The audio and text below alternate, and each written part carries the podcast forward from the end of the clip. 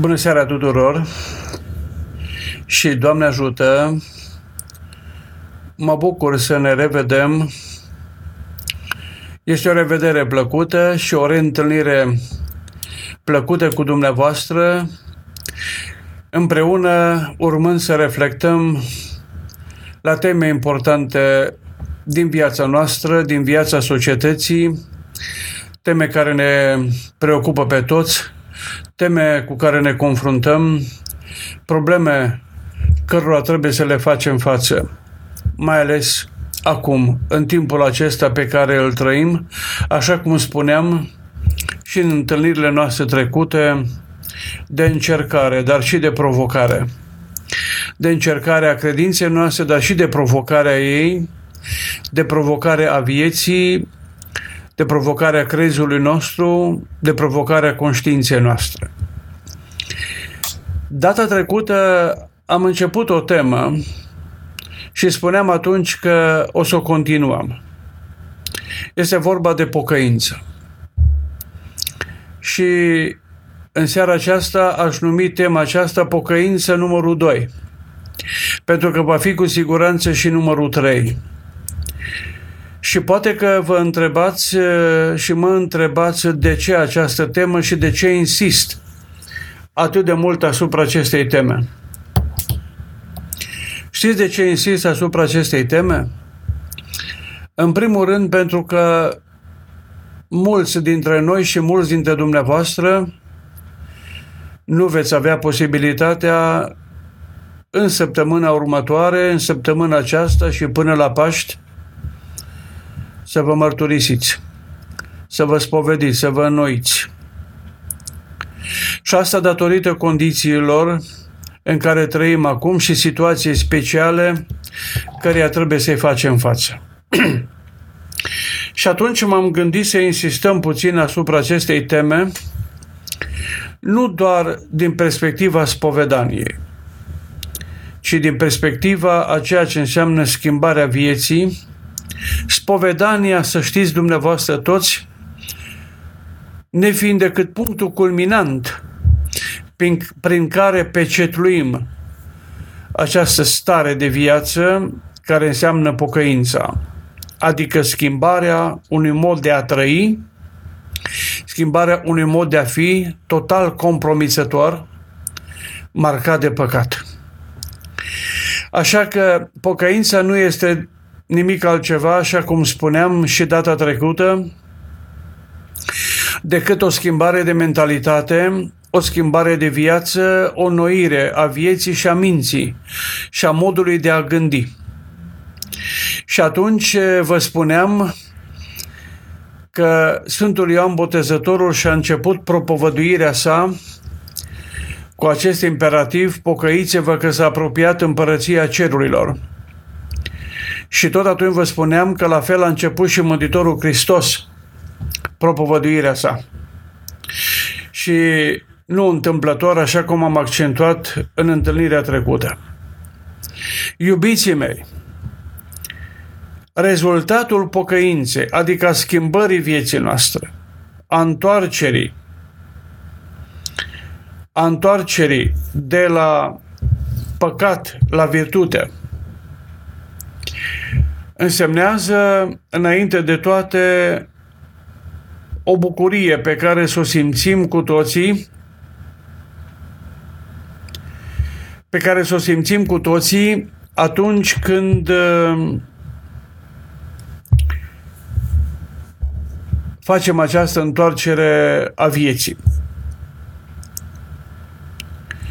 Și această întoarcere a vieții însemnează curățirea și despătimirea și în același timp luminarea, cunoașterea lui Dumnezeu desăvârșită și desăvârșirea.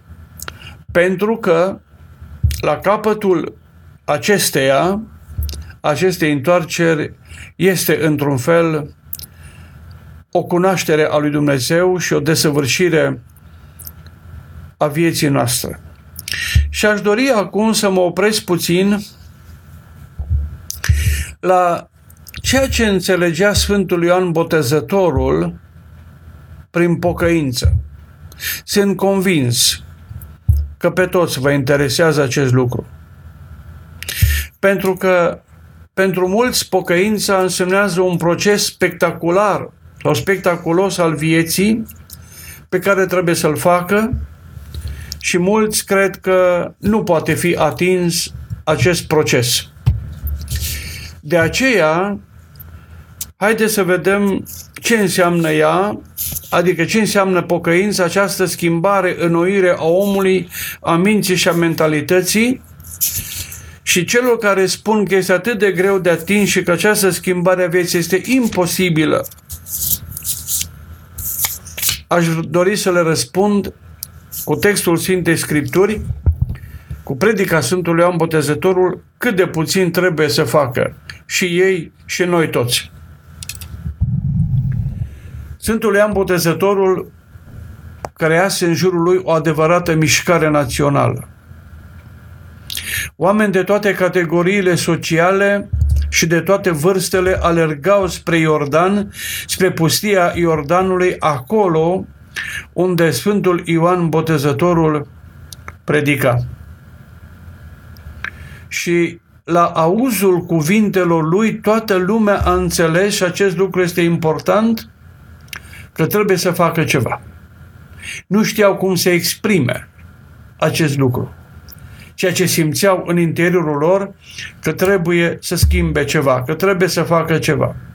Și asta simțim toți adeseori că trebuie să schimbăm ceva în viața noastră, că așa nu se mai poate, că nu mai putem merge înainte în acest fel. Și nu știm cum să dăm glas și cum să transpunem în fapte ceea ce simțim în interiorul nostru. Acest lucru s-a petrecut, să știți, cu lumea care l-a ascultat pe Sfântul Ioan Botezătorul. Și veneau la el și el le-a răspuns le-a răspuns ofului lor, conștiinței lor și întrebărilor lor vis-a-vis de ceea ce el predica. Pocăiți-vă. Dar ce înseamnă asta? Și atunci a răspuns Sfântul Ioan Botezătorul și citesc din Evanghelia după Luca, din capitolul 3. În întâlnirile cu mine și în întâlnirile viitoare, iubiții mei, v-aș ruga să aveți o Sfântă Scriptură în față și să o deschideți odată cu mine. Și ceea ce accentuez eu chiar să vă însemnați pe Sfânta Scriptură, pe text, să subliniați și să recitiți apoi.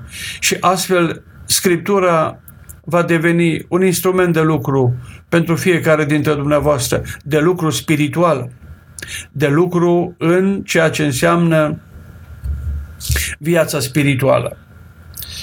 Și acum Haideți să vă citesc textul și să ne oprim puțin la ceea ce auzim. Mulțimile întrebau, mânate de conștiință, adică de ceea ce vă spuneam, că simțeau toți că trebuie să schimbe ceva. Ceea ce și noi simțim. Și întrebau, ce să facem? Mulțimile întrebau zicând, ce să facem? Deci, adică în concluzie, ca o concluzie. Și Ioan Botezătorul a răspuns, citesc din Evanghelia după Luca, din capitolul 3, versetul 11. Ioan Botezătorul deci a răspuns și zicea, cel ce are două haine să dea celui ce nu are și celui ce are bucate să facă asemenea. Gândiți-vă dumneavoastră cât de surprinsă a fost mulțimea auzind aceste cuvinte. Când l-a auzit pe Ioan Botezătorul, pocăiții-vă răsuna strigătul lui în pustie.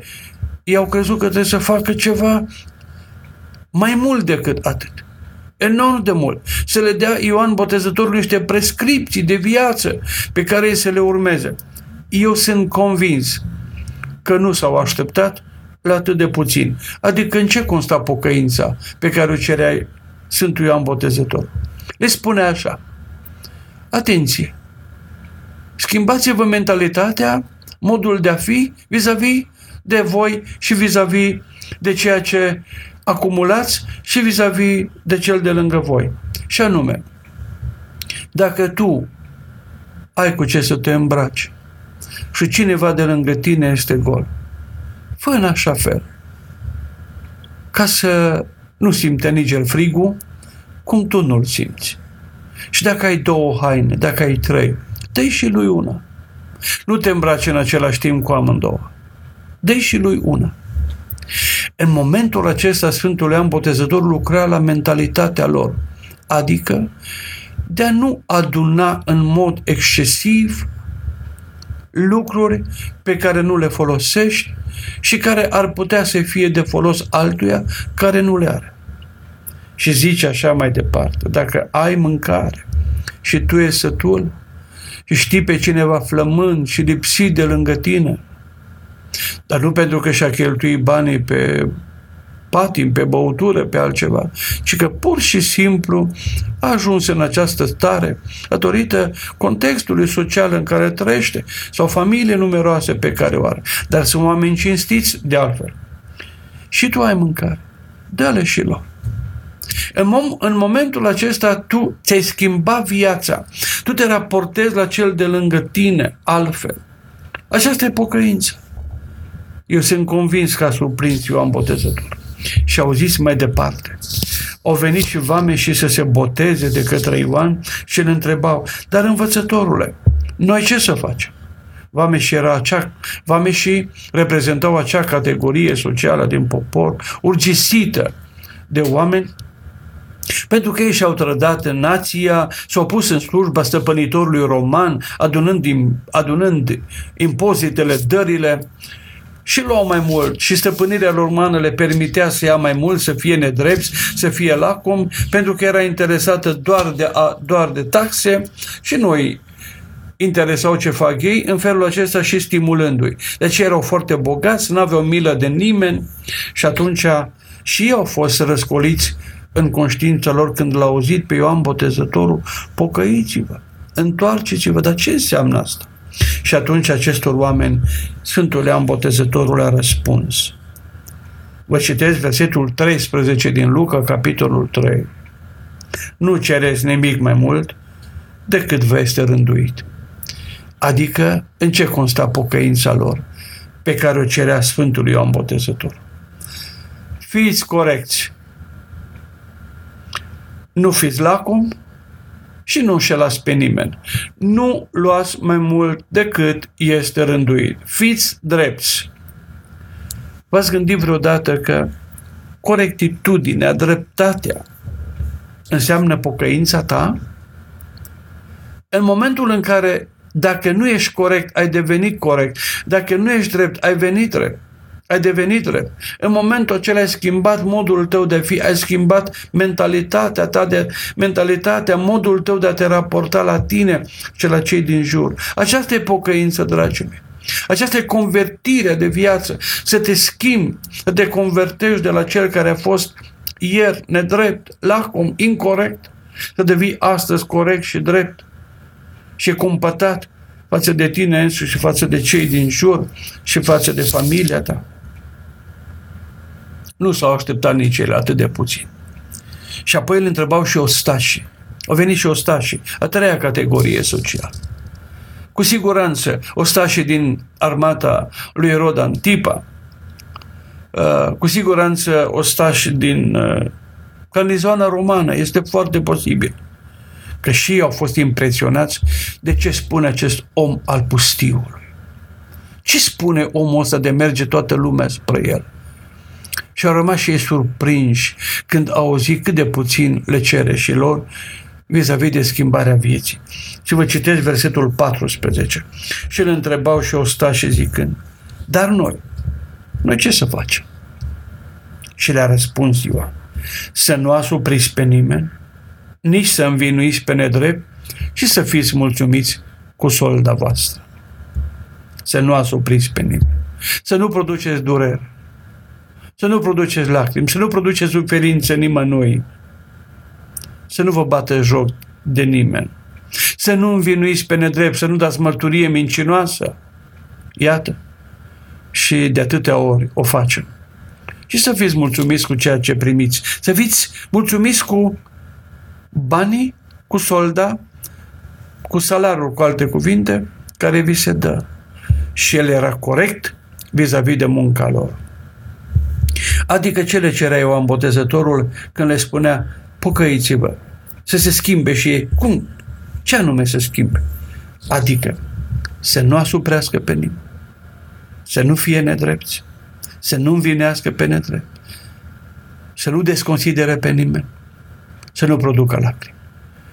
V-ați gândit vreodată că schimbarea vieții totale și pocăința constă în faptul de a nu produce nimănui o lacrimă, de a nu produce nimănui suferință, de a nu învinui pe nedrept, de a nu vorbi pe nimeni de rău, de a nu calomnia pe nimeni, că calomnia este o vorbire nedreaptă, incorrectă față de cel de lângă noi și schimbarea oarecum a imaginii lui.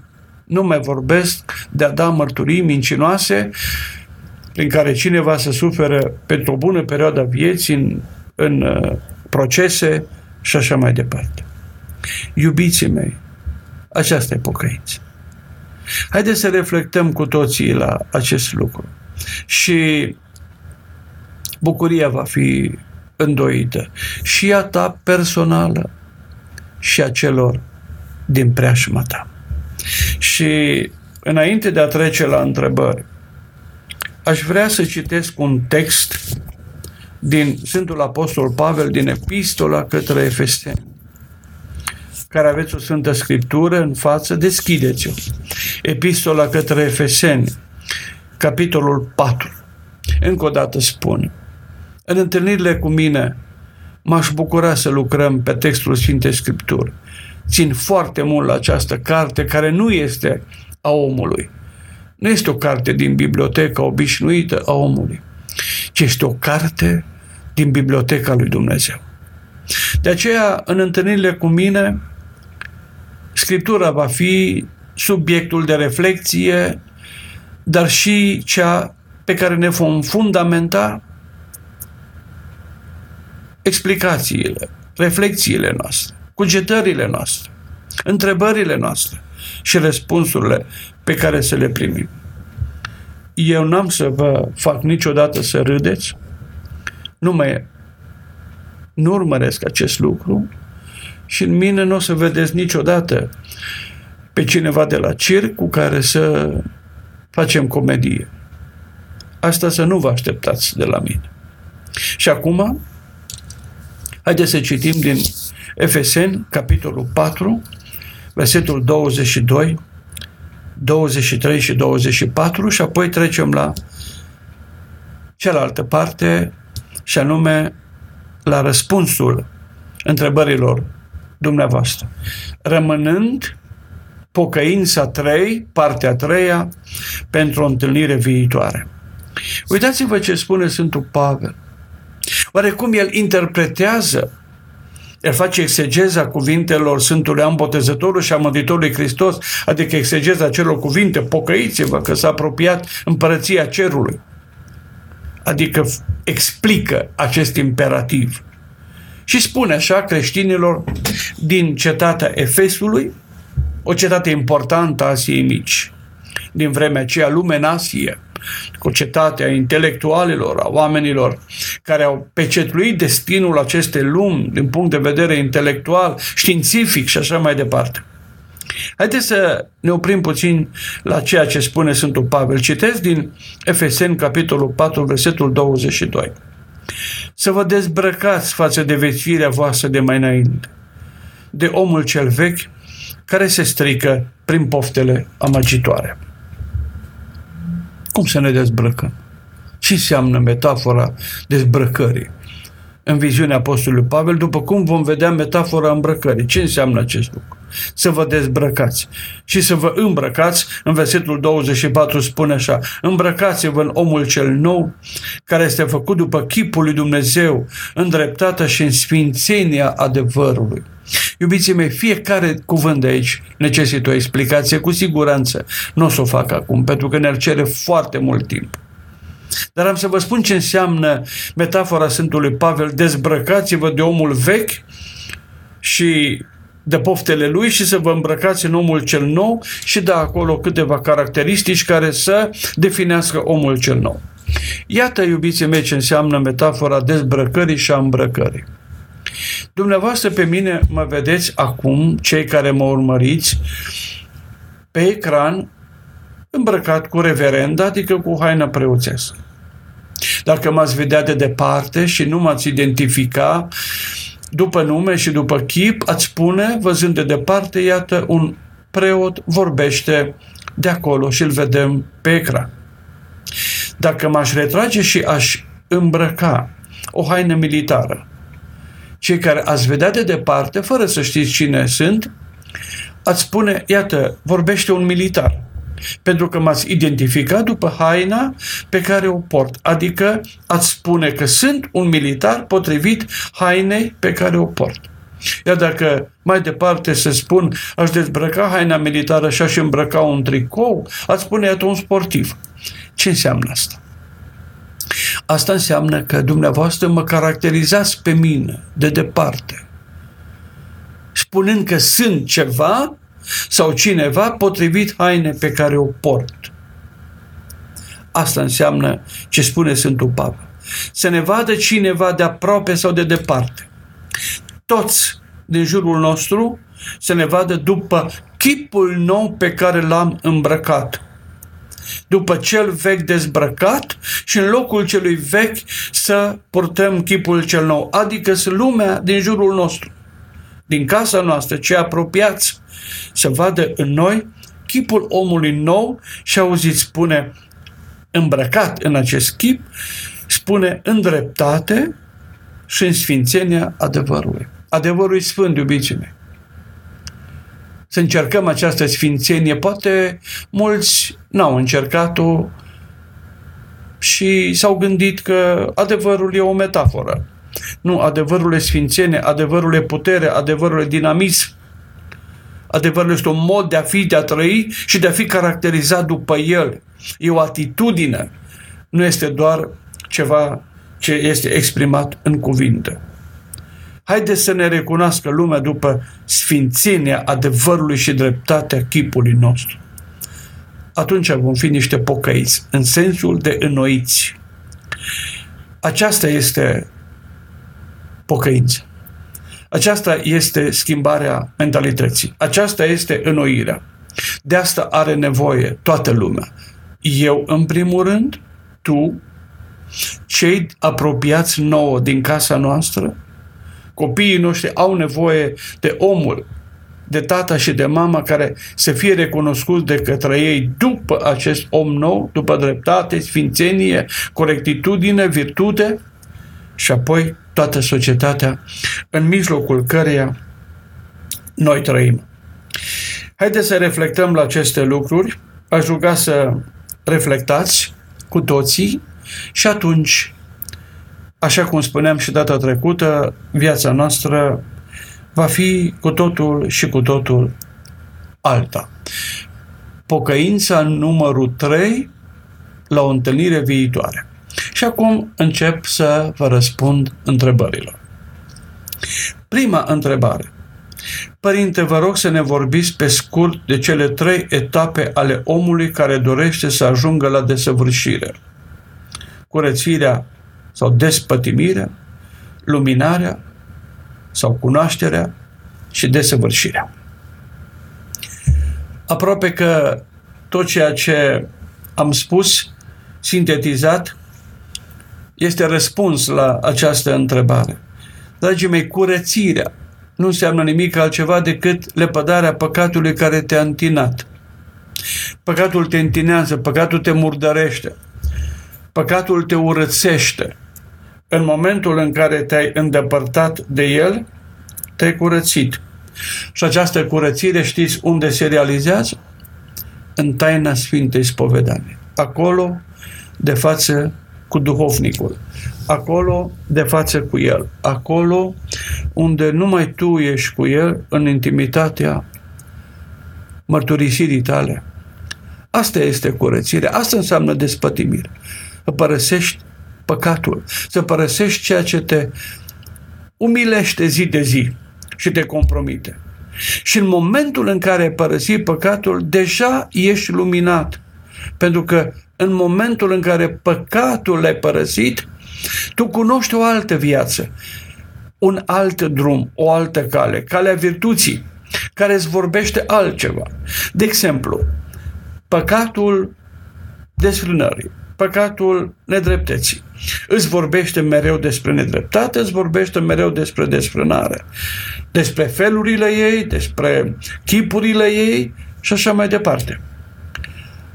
În momentul în care ai schimbat păcatul cu virtutea, curăția schimbând desfrânarea cu curăție și cu înfrânare, pe drumul vieții tale, în mintea ta, vei reflecta mereu și îți va apărea mereu sensurile, felurile și nuanțele unei vieți curățite. Ce înseamnă curățirea? Aceasta e luminarea.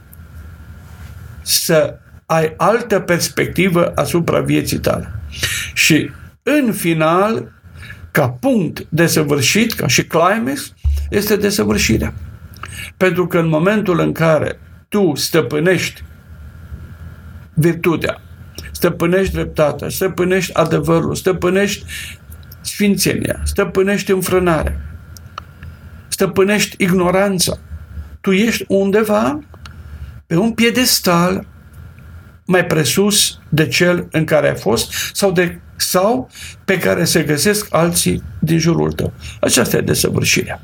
Să nu folosim cuvinte mari în sensul că desăvârșirea aparține doar sfinților și că sfinții nu pot fi uh, în viață uh, imitați în sensul de punct final în care eu ajuns, ba da, Sfinții sunt printre noi, Sfințenia începe cu mine, cu tine, fiecare pas pe calea virtuții, un pas pe calea Sfințeniei. Sfinții pot fi imitați, sunt modele și statutul la care eu ajuns spiritual poate să fie atins. Aceasta e curățirea sau despătimirea, luminarea uh, sau cunoașterea și desăvârșirea. Întrebarea foarte bună.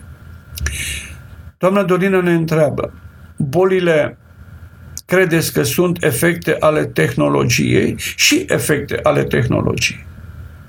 Sunt o, o bună parte dintre boli. Iată, uitați-vă dumneavoastră cum stăm cu toții o oră în fața ecranului. Ecranul are o anumită doză de iradiere. Eu stau de azi dimineața în fața laptopului, lucrând de zor la ceea ce vreau să finalizez în sensul de o carte. Gândiți-vă cum sunt ochii mei, de multe ori mă ridic din fața calculatorului, bea de cap, cum se spune. Uh, așa, parcă simt că nu mai văd nimic în față. Normal.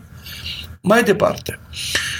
Gândiți-vă când vorbim la telefon, undele acelea, în urechea noastră ce fac acolo, ce fac cu capul nostru, ce fac cu timpanul, uh, etc. Toate acestea uh, în viața noastră nu sunt nimic altceva minusuri pe care le simțim mai târziu și de care medicii vorbesc, nu sunt nimic altceva decât efecte ale tehnologiei. Mergem mai departe. Ne-am obișnuit să nu mai mergem pe jos, nici măcar 100 de metri până la magazin să cumpărăm o pâine. Adesea ne urcăm în mașină, peste tot, în mașini sofisticate în care nici nu mai trebuie foarte mult să facem. Nici să mai, nici să mai gândim uneori, nici să mai facem o mișcare, că sunt automate. Toate acestea toată această tehnologie care, pe de o parte, este bună, are efect și negativ asupra vieții noastre. Nu mai vorbesc de calculator. Calculatorul este un ajutor imens. Eu însumi și fiecare dintre dumneavoastră simțim că nu mai putem să trăim fără calculator. E evident acest lucru. Dar el are în viața noastră și un efect negativ. Și nu mai vorbesc de internet, care are rolul lui pozitiv, extrem de pozitiv, dar în același timp pentru foarte mulți dintre noi și un efect negativ. Și bolile tehnologiei, foarte bună această întrebare și mă bucur pentru ea, și bolile tehnologiei pot să fie mai departe enumerate. Sigur că întrebarea se referă și în spatele este și o solicitare de răspuns și atunci ce avem de făcut? Suntem iremediabil sortiți uh, unui eșec din acest punct de vedere, nu mai avem nimic uh, de făcut. Ba da, putem să facem și anume să nu stăm chiar atât de mult în fața calculatorului, să nu vorbim atât de mult la telefon și cu rost și fără rost, să nu stăm în fața ecranului telefonului, care are un efect negativ asupra ochilor, atât de mult și când nu trebuie. Urmărind tot felul de filme, de mm, reclame, etc., am trăit și fără ele și putem trăi și fără acestea. Haideți să facem mai mult sport. Eu sunt un adept al sportului, al mișcării. De când n-am mai alergat? Cei care putem să alergăm. De când n-am mai făcut sau nu ne-am mai făcut un program sau n-am pus în programul nostru o jumătate de oră sau o oră de mișcare în, într-o zi. Avem atâtea ore, nu dedicăm mai nimic din timpul nostru, nici mișcării, care este foarte importantă pentru sănătatea noastră și nu mai dedicăm din timpul nostru cu atât mai mult nimic celelalte mișcări care este a sufletului, adică rugăciunii prin care să mișcăm sufletul și mintea noastră dincolo de trup în alergarea fizică, să mișcăm sufletul nostru și mintea noastră, să o punem pe drum să alerge spre Dumnezeu. Pentru că rugăciunea nu e nimic altceva decât o stare de vorbă cu Dumnezeu. O ridicare a noastră de la prozaicul cotidian spre sferile, spre o sferă înaltă, spirituală, în care locuiește Dumnezeu. Cât alergăm pe acestul? Cât punem mintea noastră să alerge spre Dumnezeu? Cât punem sufletul nostru să alerge spre Dumnezeu? Iată, există și un sport spiritual, să știți. Este și o mișcare spirituală. Și atunci, sigur că tehnologia, în cele din urmă, ne va înrobi total, vom deveni sclavi desăvârșiți a ei, foarte greu să ne mai recunoaștem unii pe alții în această stare a sclaviei generată de tehnologie, repet, în sensul rău înțeleasă și folosită. Doamna Gabriela, sunt lăsați preoții de spitale să împărtășească bolnavi de coronavirus în spitale? Eu știu că da. Eu știu că preoții sunt lăsați, preoților li se permite să meargă în spitale și să-i împărtășească pe cei bolnavi. Ceea ce nu știu eu acum, eh, cred că mai greu se pot atinge și pot intra în contact cu cei care sunt diagnosticați cu acest virus. Cred că acolo nu au acces. N-aș putea să vă spun pentru că n-am fost într-un spital și n-am avut nici mărturia de la nimeni în acest sens, de la vreun preot, legat de faptul dacă au putut să împărtășească pe vreun bolnav diagnosticat cu acest virus. Cred că în faza aceasta de îmbolnăvire, cât este infecta cu acest virus, cred că nu le se dă voie preoților în spital să-i împărtășească. N-aș putea să vă dau un răspuns exact. Denisa, fostul președinte al Colegiului Medicilor, profesorul dr. Vasile Stărăstoaie, considera măsurile luate de state ca fiind exagerate, conduse de panică și nejustificate. Există și alte voci care susțin aceasta. Cum vedeți aceste abordări?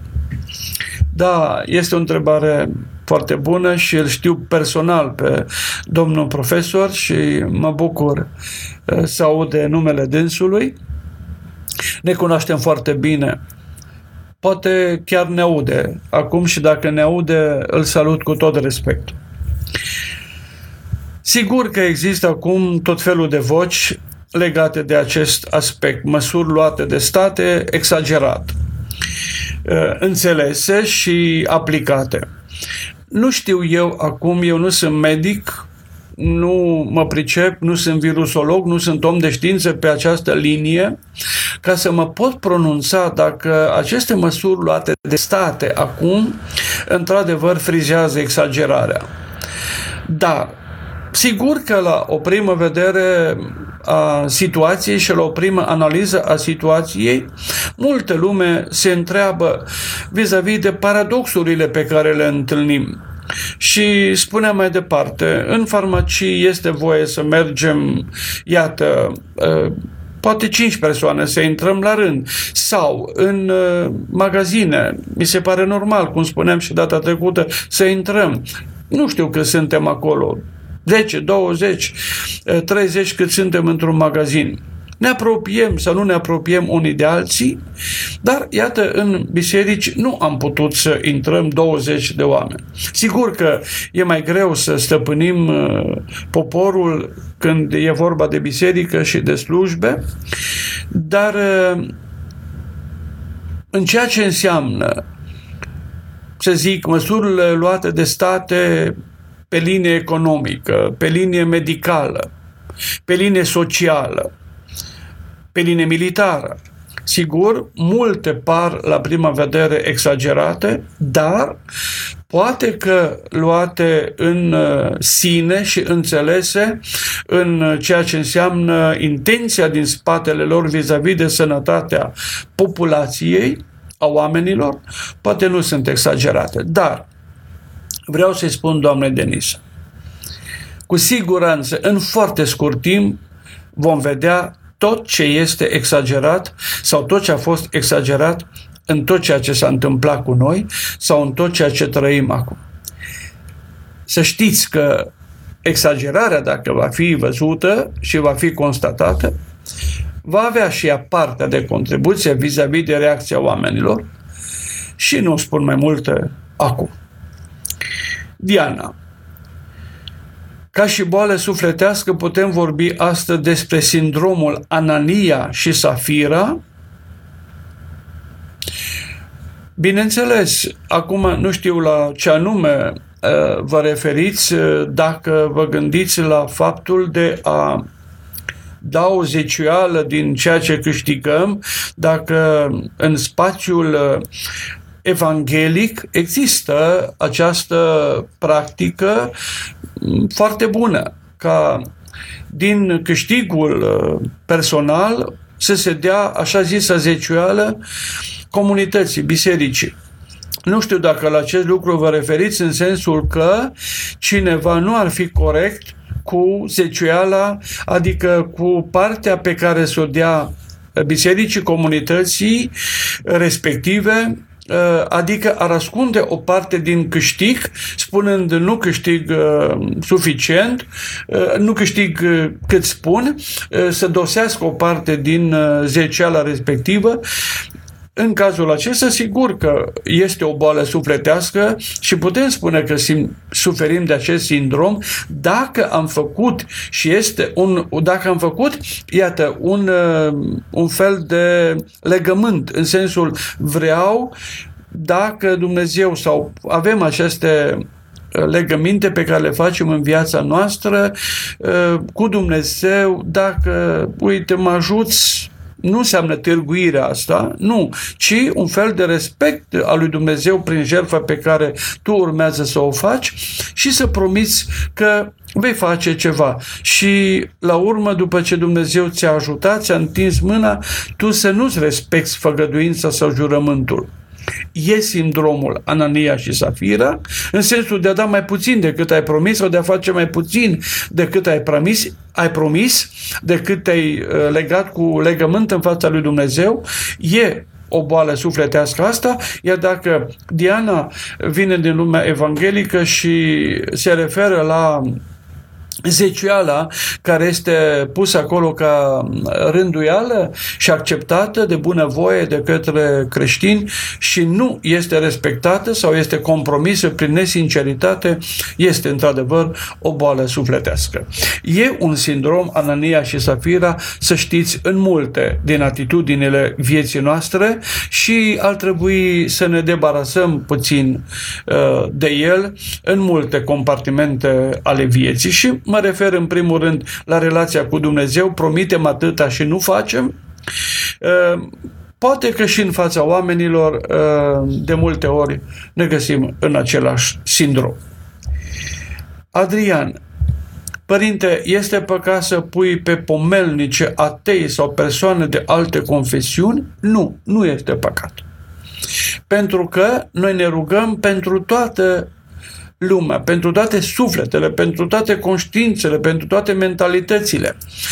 Sigur că un ateu nu crede în Dumnezeu, dar tu crezi. Da, dacă rugăciunea ta îl poate schimba, îi poate întoarce viața, îi poate schimba mintea și mentalitatea și întoarcerea vieții lui va fi rezultatul uh, rugăciunii tale.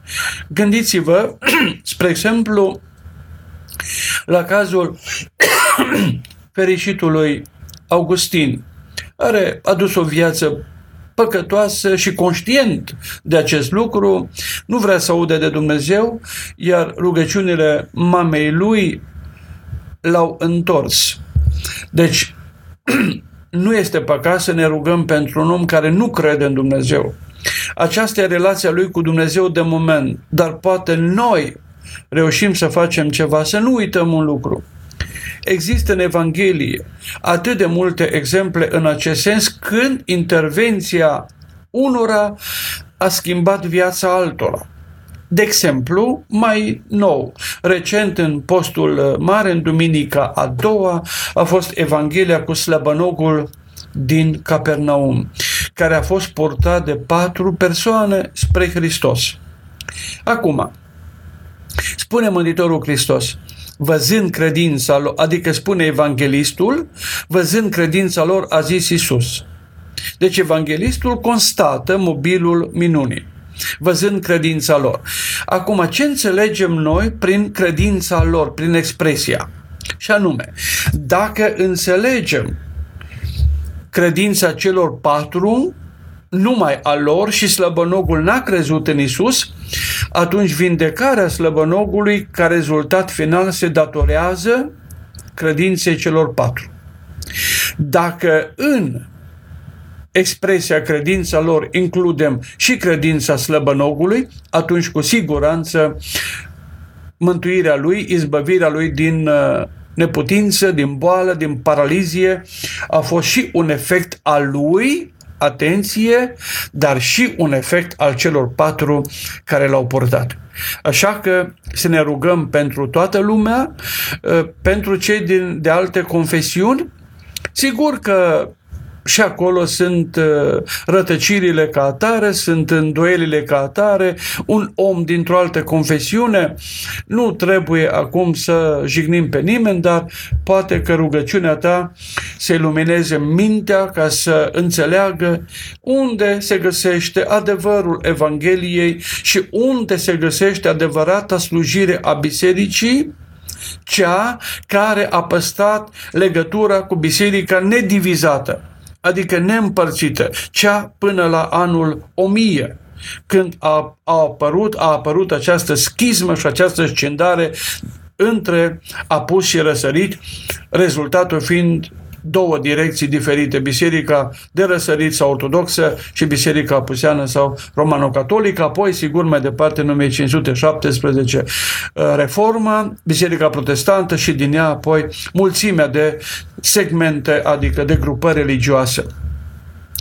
Haideți să ne întoarcem uh, uh, spre noi înșine și să vedem dacă nu cumva rugăciunea noastră poate să lumineze mintea cuiva ca să înțeleagă adevărata închinarea adusă lui Dumnezeu în credința cea nedespărțită, nedivizată, nu înțeleasă confesional, ci uh, înțeleasă în ceea ce înseamnă efectul ei și puterea ei în istorie, pornind de acolo de la mormântul lui Hristos, cel uh, mort și înviat.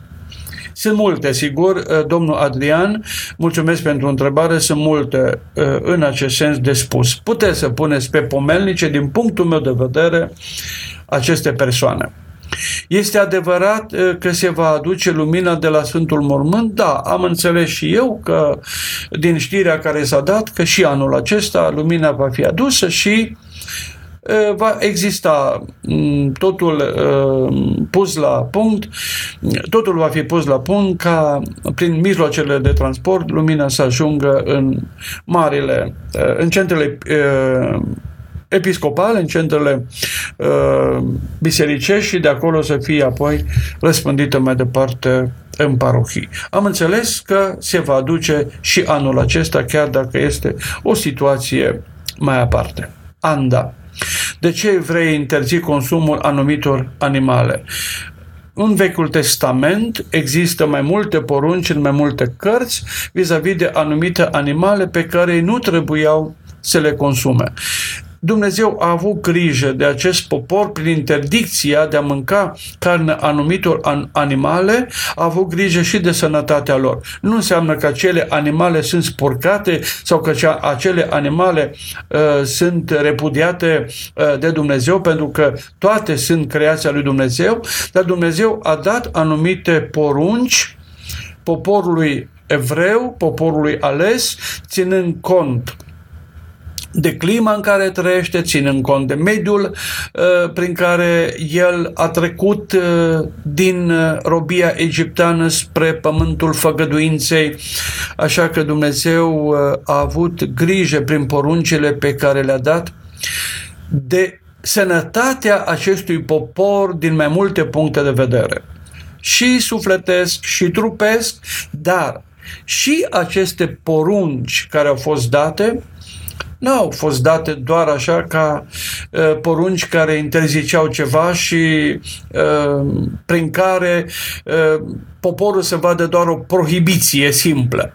Nu, ci ele erau și exerciții spirituale de ascultare pentru popor prin care Dumnezeu îl testa vis-a-vis de uh, înțelegerea uh, pe care poporul uh, să o aibă Uh, cu privire la atâtea intervenții miraculoase în viața lui. Aș vrea încă ceva să vă spun în acest sens. Nu că Dumnezeu are nevoie de o testare ca să vadă atitudinea noastră și să vadă ce am înțeles noi din uh, aportul pe care sau din apelul pe care el l-a făcut la viața noastră. El știe totul, nu are nevoie de teste. Testele pe care Dumnezeu le face cu noi sunt tot pentru noi, nu pentru Dumnezeu. Ca noi să vedem din această testare a lui Dumnezeu cât de mult am înțeles din apelul pe care Dumnezeu l-a făcut la noi. În atât de multe momente ale vieții. Așa că și cu acest popor pe care l-a scos din robia egipteană și l-a dus în pământul făgăduinței, Dumnezeu, dându-i porunci, a făcut mai multe teste în viața lui vis-a-vis de modul în care poporul a înțeles poruncele lui Dumnezeu.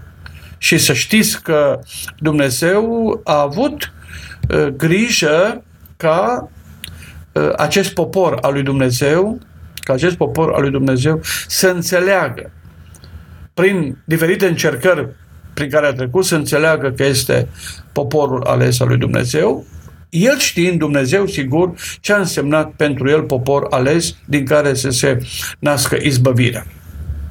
Așa că consumul acesta de carne a unor animale a fost uh, pentru Vechiul Testament, pentru un anumit popor, uh, nu are nici o aplicabilitate spirituală uh, cu repercusiuni asupra creștinilor, asupra noastră în zilele de astăzi, în epoca Noului Testament. Florentina mă întreabă, Credeți că Dumnezeu se răzbună pe noi pentru răutățile provocate mulțimilor de animale care au suferit pentru lăcomia omenirii? Foarte bună întrebare. Acum, aș dori să vă răspund uh, la ceva. Sigur că animalele au fost lăsate de Dumnezeu pentru hrana omului. După căderea în păcat, până atunci n-a fost nevoie de așa ceva. Această uh, jertfă a animalelor este permisă în Vechiul Testament. Dovadă că Dumnezeu permite ca omul să consume carnea lor. De ce? Pentru că o parte din uh, animalul jerfit, din carnea animalului jerfit, era consumată de popor, de preoți și de popor. Acum că Dumnezeu ne va pedepsi pentru toate animalele pe care noi le-am sacrificat, nu știu dacă ne va pedepsi atâta timp cât Dumnezeu a permis și permite acest lucru. Dar știm că toată natura este solidară cu destinul nostru, cu destinul omului și că suferă împreună cu noi atunci când, și foarte bine este pus aici cuvântul în întrebare, lăcomia omenirii. Atunci când omul uh, nu se comportă față de natură înconjurătoare, rațional, respectând-o, de ce există o suferință a naturii înconjurătoare. Să știți, a florilor, a plantelor, animalelor, față de ceea ce omul înseamnă necugetat în anumite momente. Uitați-vă la un câine, cât de cum ochii lui zâmbesc când tu te apropii de el cu bunăvoință, vorbindu-i frumos și cum el își arată, dând din codița lui, cum își arată și el același sentiment. Și gândiți-vă încercați să vedeți imaginea când îi vorbiți urât, când strigați la el, când îl loviți, cum se duce supărat în coliba lui sau fuge din fața ta. El suferă atunci.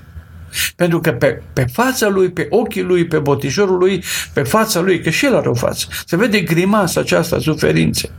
El nu mai zâmbește ca și atunci când tu te-ai apropiat frumos de el. Același lucru este și cu animalele, cu toate animalele. Toate se destin când te apropii de ele cu bunăvoință și cu iubire și cu înțelegere. Și invers. Accentuez de aici din întrebare Florentina cuvântul lăcomie. Lăcomia produce suferință. Și orice suferință are reversul ei în raport cu Dumnezeu. Costi, Părinte, eu sunt teolog și știu că am anumite pati trupești și că sunt păcate. Cei care cunosc acest lucru și sunt conștienți vor fi pedepsiți mai aspru decât cei care nu cunosc neapărat acest lucru, da. Pentru că, iată, noi ne rugăm uh, în uh, acea rugăciune pentru morți și nu numai, pentru păcate conștiente și pentru conștientizate și neconștientizate, pentru păcate făcute cu știință și fără știință. Deci dacă cunoaștem, dacă cunoaștem, sigur că consecințele uh, responsabilității față de păcat sunt altele decât dacă nu cunoaștem acest lucru. De ce? Pentru că în momentul în care cunoaștem un rău și suntem conștienți de faptul că e un rău, noi ni-l asumăm dacă îl comitem. Ori asumarea însemnează călcarea uh, expresă, voită a unei rânduieli vis-a-vis de ceea ce înseamnă păcatul sau virtutea. Deci vreau să vă spun că este o pedeapsă graduală sau uh, nu neapărat pedeapsă, că Dumnezeu nu ne pedepsește, să știți niciodată. Aș vrea să știți toți acest lucru. Dumnezeu nu mai ne lasă puțin atunci când comitem păcatele la mintea noastră. Cum spune Sfântul Pavel în epistola către romani, în capitolul 1 uh, atunci când se referă la cele păcate grozave ale omului, uh, chiar la păcatele vis de homosexualitate, citiți partea finală a capitolului 1 din Romani. Și o să vedeți că acolo oarecum Dumnezeu arată în ce constă pedeapsa lui impropriu spus. El ne lasă la mintea noastră o parte de, de timp, un, un, anumit, un anumit timp ne lasă în seama cugetării noastre și a faptelor noastre, pentru că noi cunoaștem uh, adevărul și dacă cunoaștem adevărul și nu îl făptuim, și asta, în asta constă pedeapsa. Iată ce spune uh, Sfântul Pavel. Citesc din Romani, capitolul 1, versetul 28. Uh, iată, precum n-au încercat să aibă pe Dumnezeu în cunoștință, așa și Dumnezeu i-a lăsat la mintea lor, fără judecată, ca să facă cele care nu se cuvin n-au încercat să-L aibă pe Dumnezeu în cunoștință. Deci atunci când cunoaștem, iată, sigur, în funcție de uh, modul în care cunoaștem păcatul, gradual și responsabilitatea este în consecință. Smaranda. Nu putem participa la slujba de înviere, dar ne rugăm și facem ascultare de patriarh. Da, nu neapărat de patriarh, ci de o rânduială pe care biserica a impus-o acum. Acum am auzit, să știți, tot felul de um, comentarii vis-a-vis de atitudinea Părintului Patriarh, uh, anume de ce bisericile sunt închise, de ce nici de Paște nu nu, nu are voie poporul să vină la biserică și așa mai departe. Iubiții mei, știți cum? Dacă patriarhul ar fi intervenit și ar fi spus nu, bisericile sunt deschise, ce coronavirus, ne iartă, ne ajută Dumnezeu, face minuni cu noi. Toată presa și toată lumea ar fi sărit pe patriar și pe biserică spunând, ia uite, se suprapune societății, nu ascultă de, de rânduiala și autoritatea de stat, biserica este focar de infecție, numai ceva dacă ar fi fost de acolo pornit. Și toată lumea ar fi sărit pe noi și pe patriar să nu fiți uh, în situația Părintului Patriar. Dacă biserica sta puțin mai rezervată în sensul că s-a supus legilor statului, uh, noi creștinii, uh, noi suntem într-o societate, noi trăim într-o societate, biserica trăiește într-o societate. E adevărat că biserica este uh, o instituție divină-umană, dar dar trăim într-o societate. Dacă am stat rezervați înțelepți, Părintele Patriarh a dat o um, o, în, în, în, în rândul bisericii uh, un sfat uh, oarecum uh, logic și rațional, a, acum, uite, biserica a ascultat de stat, biserica se compromite, biserica se supune statul, este slugă statului, patriarhul s-a compromis și așa mai departe. Nu este așa.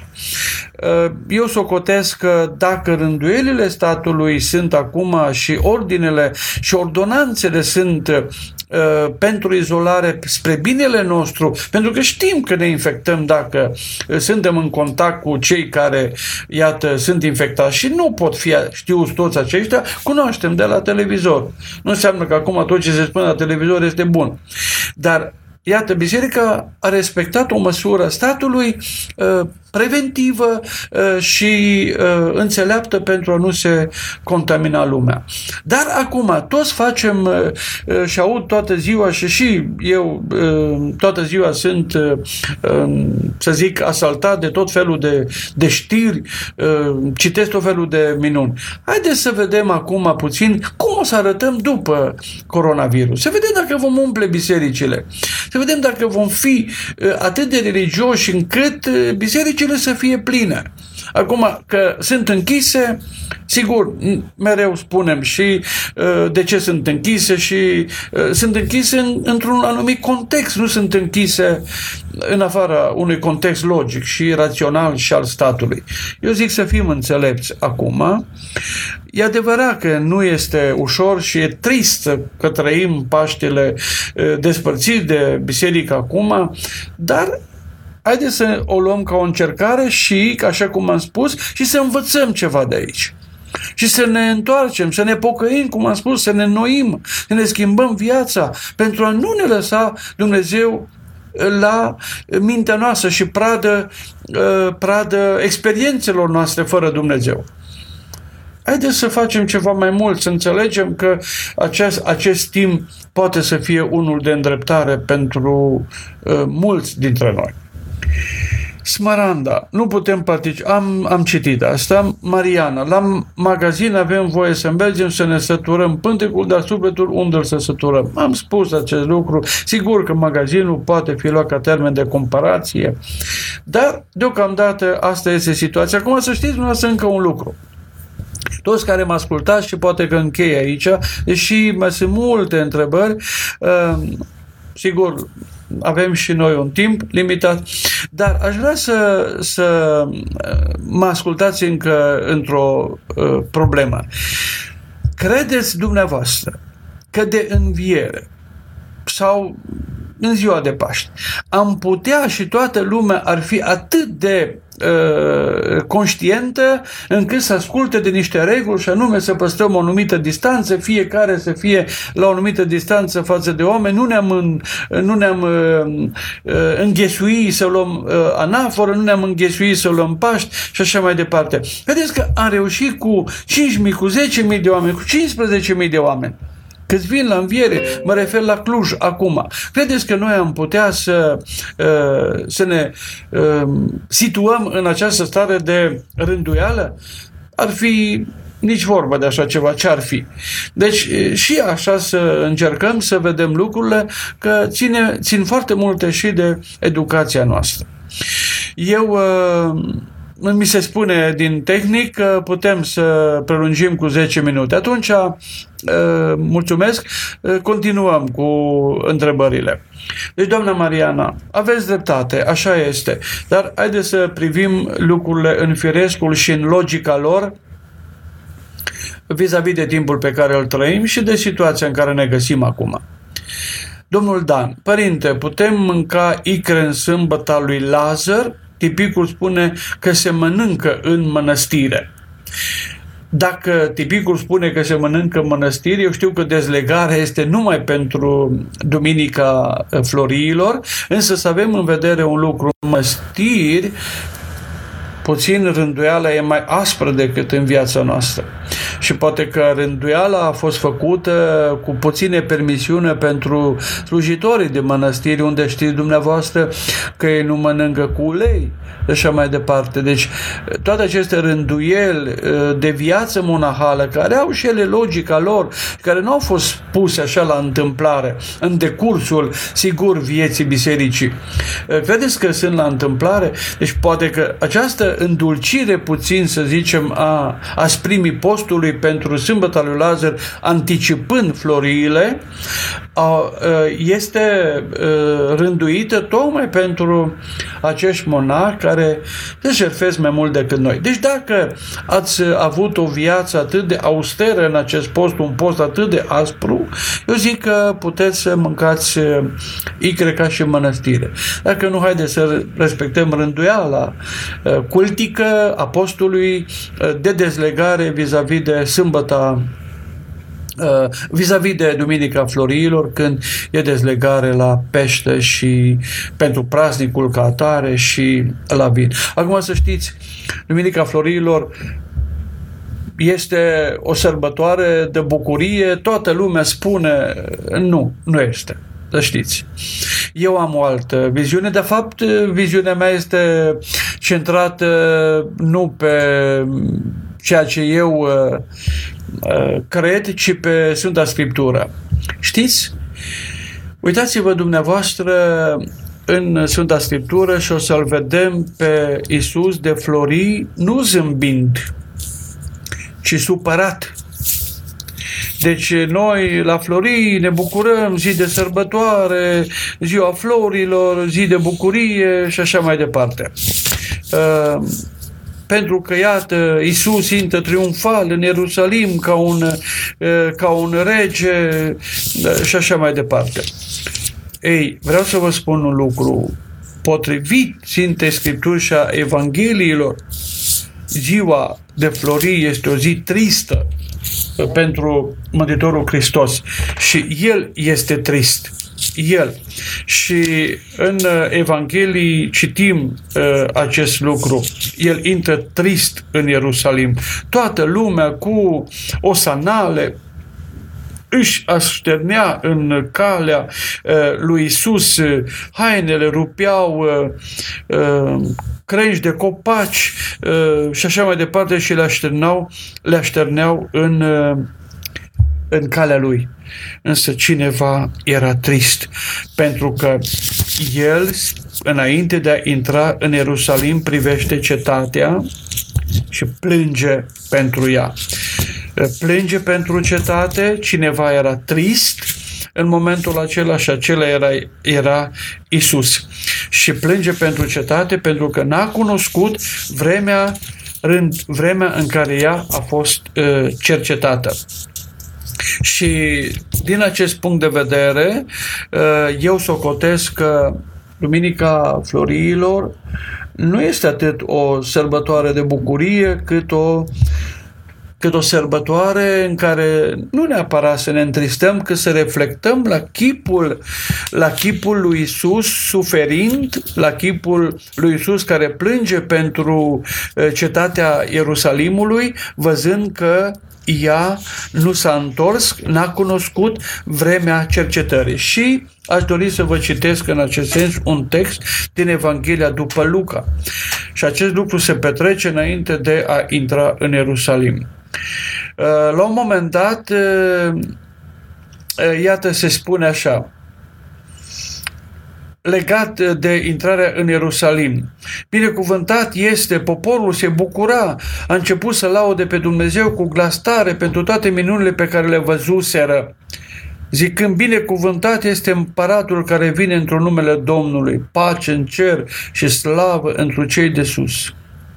Dar unii dintre farisei, iată, uh, consemnează Sfântul Luca. Citesc din Evanghelia după Luca, capitolul 19, pentru cei care deschide Sfânta Scriptură, capitolul 19, începând, uh, am citit cu versetul 37.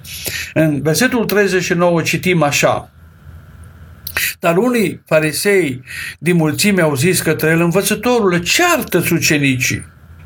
Și el, răspunzând, a zis, zic vouă, dacă vor tăcea aceștia, pietrele vor striga. Și când s-a apropiat, atenție, la versetul 41, când s-a apropiat, văzând cetatea, a plâns pentru ea, zicând, dacă ai fi cunoscut tu în ziua aceasta cele ce sunt spre pacea ta, dar acum ele sunt ascunse de ochii tăi. Vor veni zile peste tine când dușmanii tăi te vor împresura vor să pașanți împrejurul tău și te vor strâmtora din toate părțile și te vor face una cu pământul și pe fiii tăi care sunt în tine și nu vor lăsa în tine piatră pe piatră, auziți, pentru că nu ai cunoscut vremea cercetării tale. Atenție, iubiții mei, nu ai cunoscut vremea cercetării tale. Aceasta e vremea cercetării noastre, fiecare dintre noi, de către Dumnezeu. Așa că cineva plânge înainte de a intra în cetate.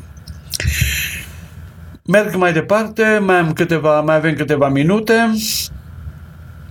Iată, din cele 10 peste timpul nostru, domnul Marin întreabă, să rămână părinte, pot să fac olivă sâmbătă și să o împart de florii că e ziua lui mama, o cheamă Floare, are 40 de zile de, la, de ce Dumnezeu să o odihnească, Dumnezeu să ierte păcatele făcute cu voie sau fără de voie, cu știință și cu neștiință, sigur pentru sufletul ei, orice jertfă e primită de Dumnezeu. Puteți să faceți colivă și să o împărțiți celor dragi și nu numai celor dragi, ci și altora din jurul dumneavoastră. Pentru mama, și puteți mai mult, chiar nu numai atât, dacă, sigur, situația vă permite, situația materială. Chiar o franzeluță, un corn, ceva să dați unor copilași, poate, necăjiți, pentru mama dumneavoastră. Gabriel. Părinte, ce ne puteți spune despre cartea lui Enoch? Care nu este cuprinsă în canonul biblic. Cartele Enoch a fost uh, văzută ca o carte din uh, spațiul apocaliptic, din Apocalipsa iudaică, cu foarte multe, să zicem așa, referiri la o situație a esatologiei, adică celei de-a doua veniri și nu numai, destul de, să spunem așa, uh, dură și de-a lungul bisericii, uh, biserica socot, de-a lungul timpului biserica a socotit că această apocalipsa lui Enoch comparată cu apocalipsa Evangheliilor, cu apocalipsa pe care apostolul Pavel o descrie în epistolele lui, în Tesaloniceni, apoi în uh, pastor pastorale în epistolele adresate lui Timotei și Tit nu se potrivea. Deci era pe lângă. Dar Apocalipsa sau cartea lui Enoch, am spus la o teză de doctorat odată, ar trebui puțin revizuită uh, reanalizată și poate biserica uh, să adopte o altă viziune față de uh, cartea Enoch, față de Apocalipsa respectivă. Atât pot să vă spun în momentul acesta, scurt, ca răspund la întrebarea dumneavoastră, pentru că, sigur, ea comportă mai multă abordare teologică. Diana, pomenicul pe care îl scriem, unde notăm numele eterodoxilor atei poate fi pomenit și la Sfânta Liturghie. La Sfânta Liturghie nu se pomenește și uh, condiția sau starea religioasă sau nu a cuiva, ci doar numele. Și numele este pomenit și adus în spatele numelui toată situația celui om, toată drama lui sau toată bucuria lui sau toată condiția lui și Dumnezeu o vede așa că uh, așa cum am spus, din punctul meu de vedere, uh, în pomelnicul nostru pot să apară și nume care au nevoie de rugăciunea noastră. Poate mai mult, chiar aceștia au uh, rugăciune, au nevoie de rugăciune. Și ultima întrebare, Angelica, există în Noul Testament argument pentru zeciuială? Este ea justificată? Da, avem în Vechiul Testament uh, texte, acum nu le, nu le mai putem analiza pe toate, este uh, o anumită rânduială vechi testamentară vis-a-vis de zecioala care poporul trebuia să o dea din ceea ce câștiga. În Noul Testament ea nu este reglementată, dar dacă pentru bunul mers al bisericii există o făgăduință comunitară, adică uh, colectivă uh, și Uh, socotim că pentru bunul mers al bisericii ea ar trebui uh, să fie aplicată, atunci ea este justificată. Dar nu putem să căutăm uh, argumente clare, biblice, pentru cât să fie în Noul Testament, mă refer, comparativ cu Vechiul Testament. Sigur că se poate răspunde mai mult la această întrebare, timpul nostru s-a epuizat, mă bucur că am fost din nou împreună și sperăm să ne întâlnim cât mai repede la partea a treia, la pocăință punctul 3 sau pocăință numărul 3, a treia parte și o să vedeți ce urmează atunci și să reflectăm mai mult la acest lucru. Până atunci să ne întoarcem cu toții la Dumnezeu, să ne înnoim viața, să dezbrăcăm omul cel vechi și să ne îmbrăcăm în cel nou și să aveți sărbători cu bucurie. Lumina înviere este lumina înviere încălcată de putere, indiferent cât de aproape sau de departe suntem de ea. Bucurie bucuria învierii și sărbătoarea învierii are harul ei care se revarsă peste noi, repet, indiferent cât de aproape sau nu suntem de ea. Sigur că apropierea de potir înseamnă enorm de mult, dar haideți să fim și înțelepți acum și să ne apropiem nu de potirul de la altar de care nu putem, ci de potirul din sufletele noastre acolo unde Hristos trebuie să fie viu mereu. Cu acestea să aveți o noapte liniștită, o sărbătoare uh, a floriilor înțeleaptă și o o săptămână de reculegere în săptămâna mare și sărbătoarea învierii cu bucurie și cu pace și lumină în case și în sufletele dumneavoastră.